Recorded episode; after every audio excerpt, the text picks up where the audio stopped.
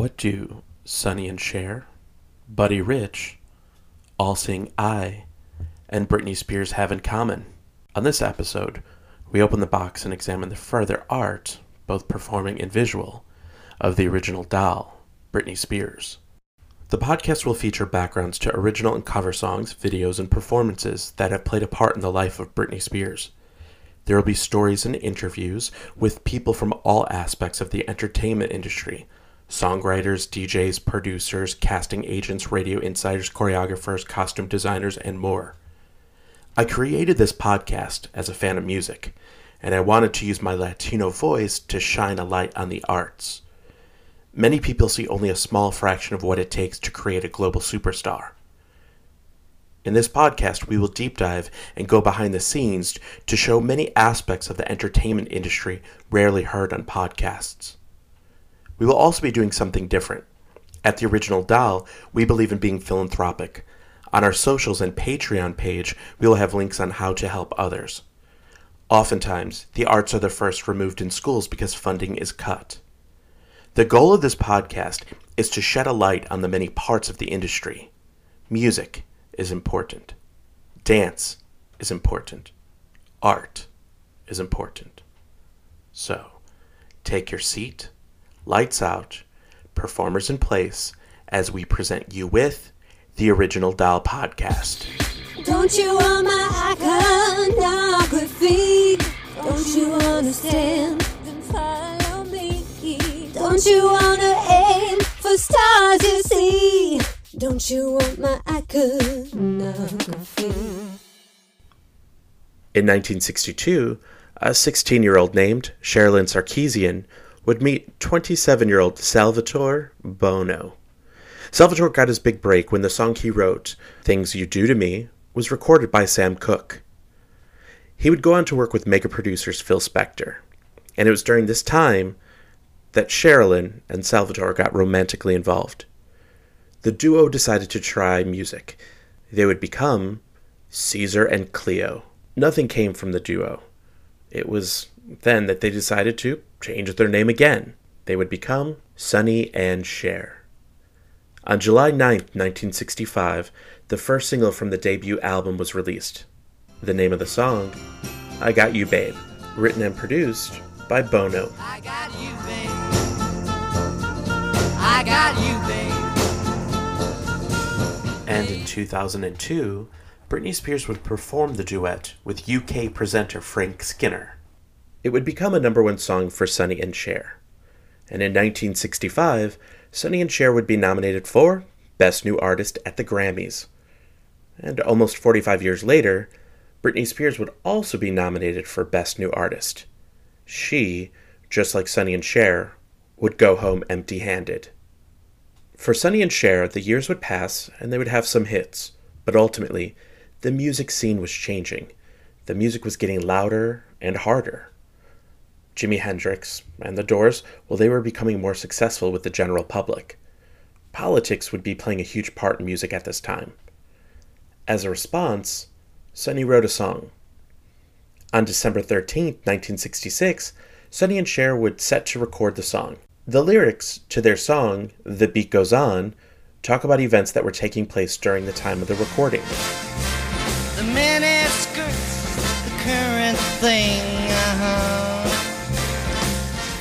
From the beginning of 1960 to the end, the skirts, well, they kept rising and rising, ultimately leading to mini skirts. And men still keep on marching off to war. That last verse talked about the Vietnam War. And the final verse in the song,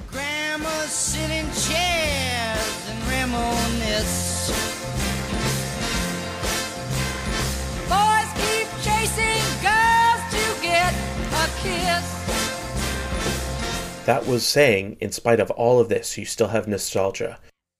That arrangement would be handled by Harold Batiste. That well known syncopated bass line, well, that was created and played by Carol Kaye, who would become one of the most prolific recorded bass guitarists, playing on over 10,000 recordings over 50 years. At the time that Sonny wrote The Beat Goes On, Carol had worked with musical genius Phil Spector. Not long before the recording of The Beat, Carol had switched from playing just guitar to bass. The song was released and peaked at number 6 on Billboard Hot 100 chart the week of January 14th, 1967. In March, Sonny and Cher released their third studio album called In Case You're in Love. The album featured some original songs written by Sonny, as well as covers of iconic hits like Benny King's Stand By Me and the Mindbenders' 1965 hit A Groovy Kinda Love.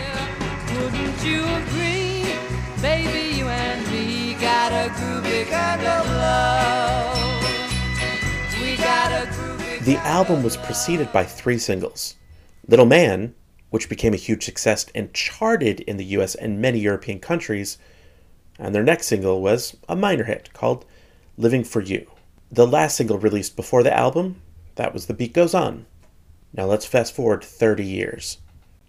In the mid 1990s, British musicians Dean Honer, Jason Buckle, and Richard Barrett created the electronic group All Seeing I. They would release their first single, I Walk, on July 11th of 1997 through Earth Records. Their first single wouldn't chart in the UK until the week ending January 23rd, 1999. Now, you may ask, what took so long? Well, the band received no attention during the initial run of the single. It wasn't until they released Buddy Rich's live version of Sonny and Cher's The Beat Goes On. This brought attention to the band. I reached out to Dean, and he was kind enough to answer a few questions about the creation of All Seeing I's The Beat Goes On. Here is a snippet of their version. You all right? You do? Beautiful.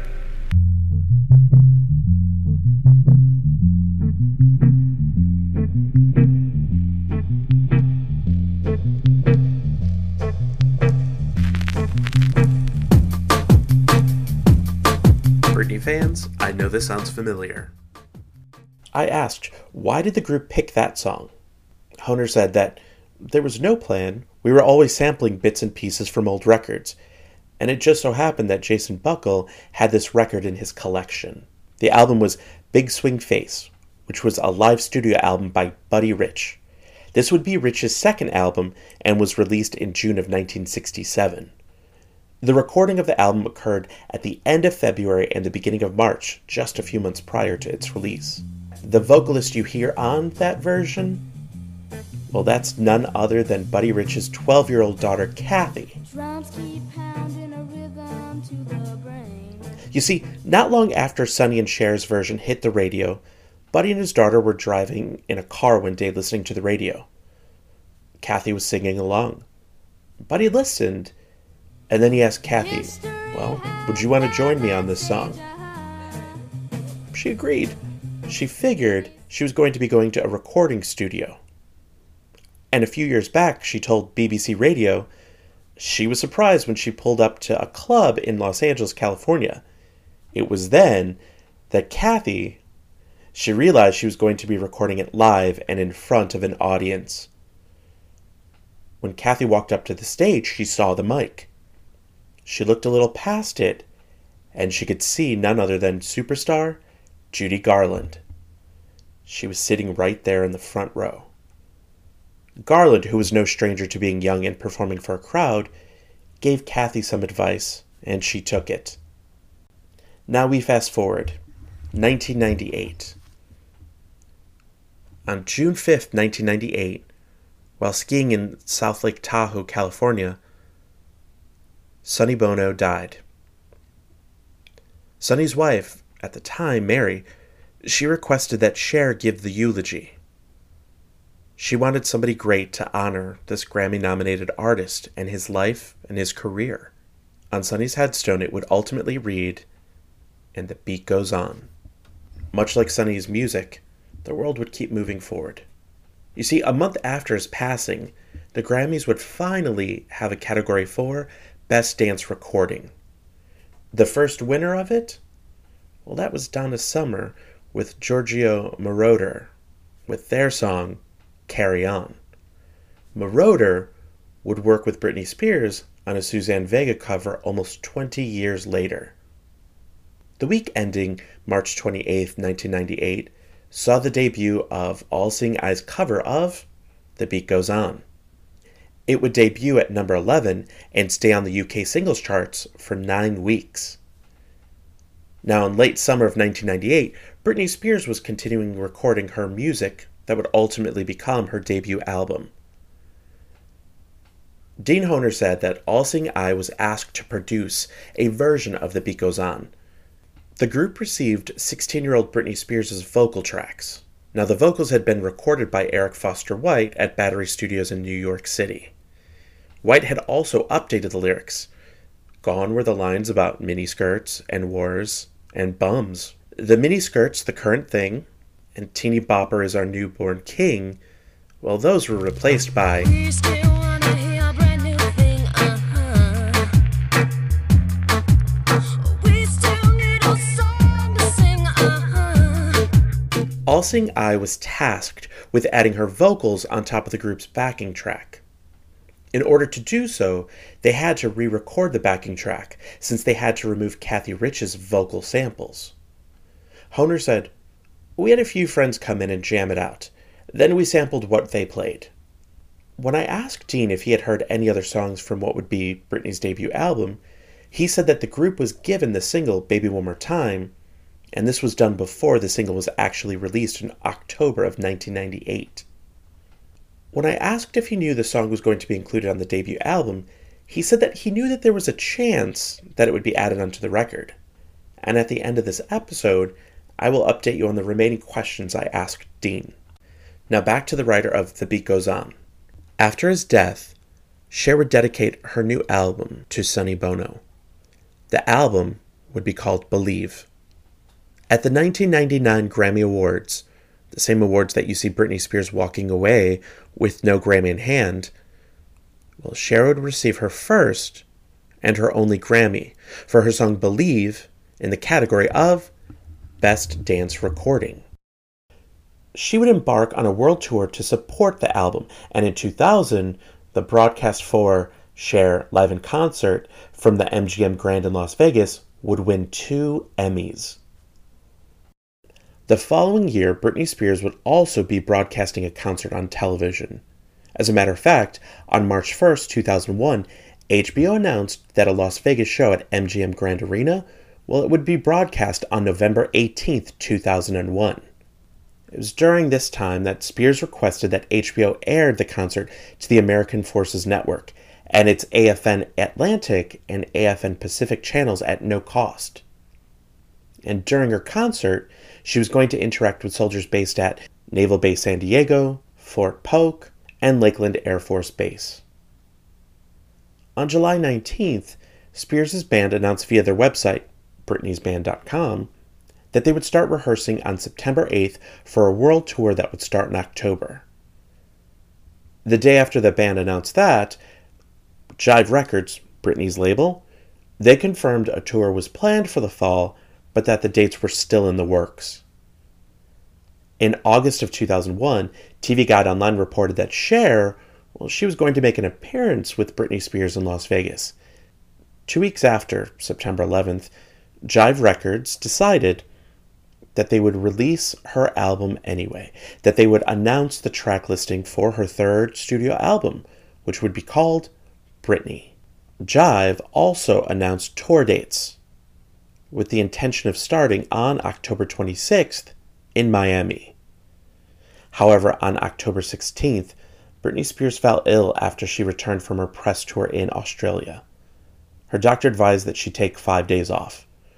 So, the first two dates on the tour would be moved from October to December.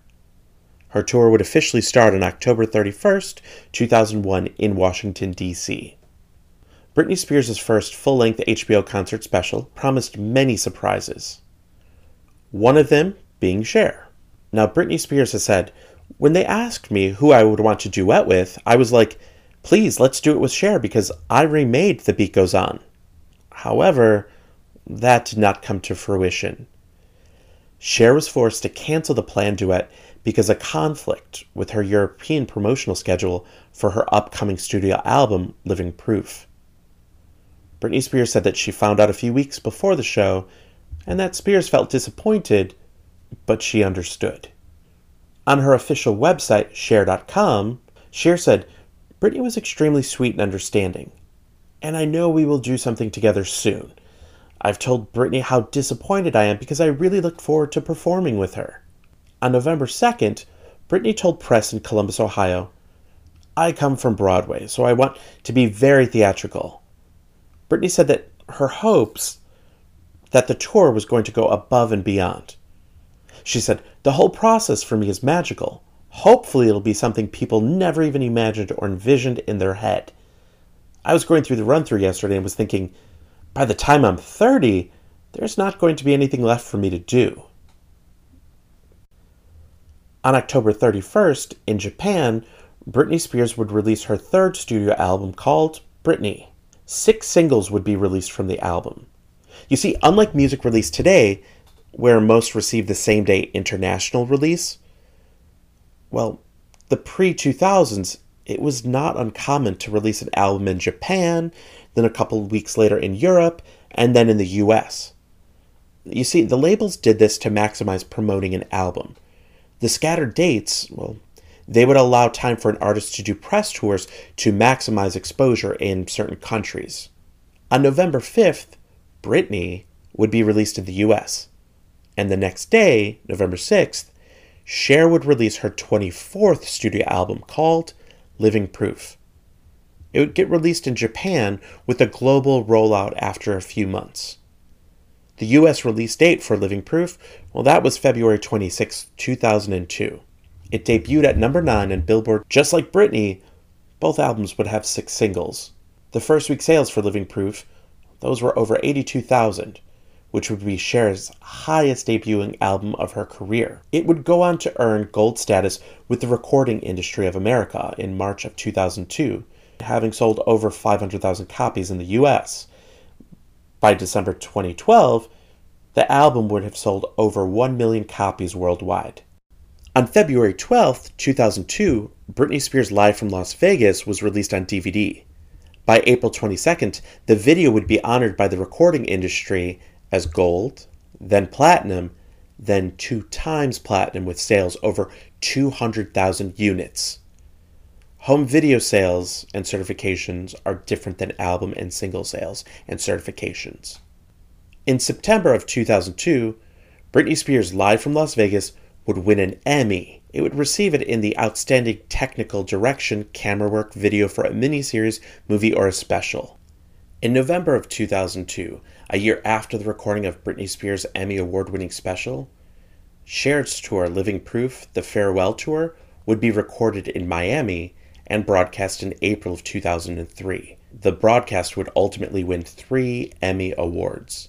At the 46th Annual Grammy Awards, Cher would be nominated for Best Dance Recording for her song Love One Another, which happened to be a cover. Ultimately, Kylie Minogue would take home the award for her song Come Into My World. At the 47th Grammy Awards, Britney Spears would win Best Dance Recording for her song Toxic. And who was she nominated against? Kylie Minogue with her song Slow.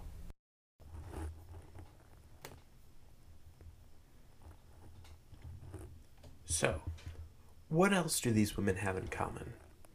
Well, they started out very young. They got a lot of their training on variety shows.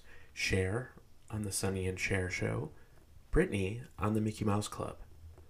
Both have been criticized for showing too much skin. Both have been mocked for their voices. Both have had Las Vegas residencies. Both have had concert broadcasts. And both of these have led to Emmys for their creative teams. Both have dated famous men, and their relationships are very well documented. Both have had number one songs.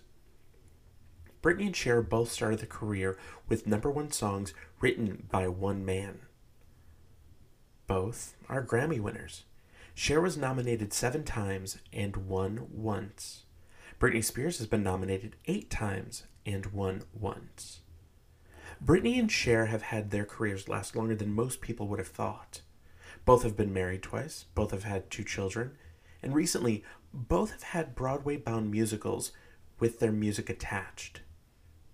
The one thing that I've seen is that both Cher and Britney, they have had their highs and their lows, and yet they keep coming back.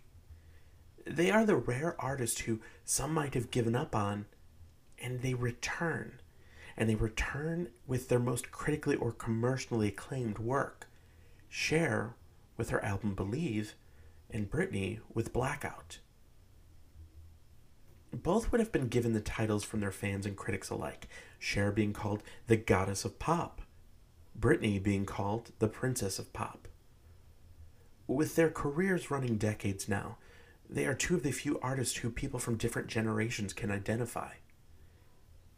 These two women prove that, in fact, the beat does go on. After this episode, I've added a mix that I did. Now I am far from a DJ and my software is very limited. I created a track that featured the Sonny and Cher version of The Beat Goes On, as well as the Buddy Rich version, All Seeing I's version, Britney Spears' incomplete version, and the Britney Spears version from her album. I took those mixes and made my own fun mix. I wanted to also spotlight one of the producers of Britney Spears' The Beat Goes On. Dean is part of a synth pop trio called the International Teachers of Pop. Their new album, Pop Gossip. I cannot recommend this album enough, so follow them on their music streaming services. I asked how much music has changed since the 1990s. He said, Production has changed massively. If you have a home computer, you can make a record.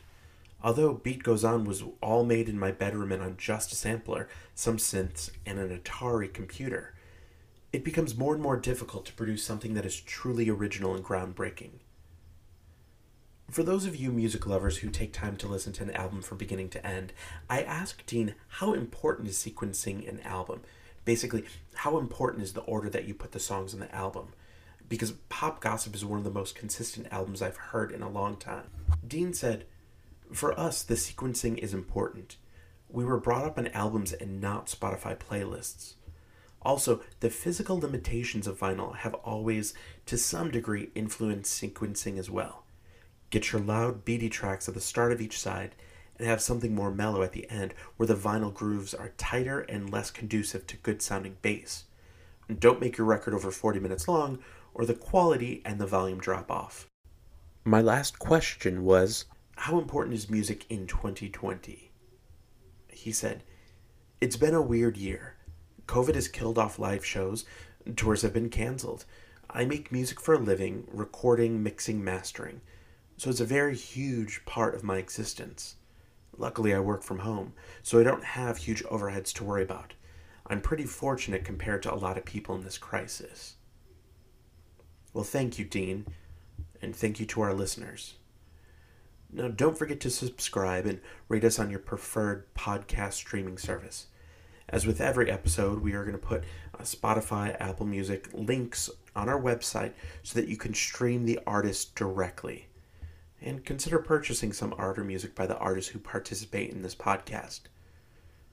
I also wanted to let everyone know that we do have an official Patreon page. For those who do not know what Patreon is, it's an American membership platform based in the US that provides business tools for creators to run a subscription content service. So it allows us creators and the artists to earn a monthly income by providing exclusive rewards and perks to their memberships or their patrons. Our membership here at the Original Doll starts at just a couple dollars a month. So before I play my mix, you can find us at theoriginaldoll.com or on Insta, the.original.doll or you can find me on Twitter at James Rodriguez, R O D R I G U E Z. Here's the mix. You all right? You do? Beautiful.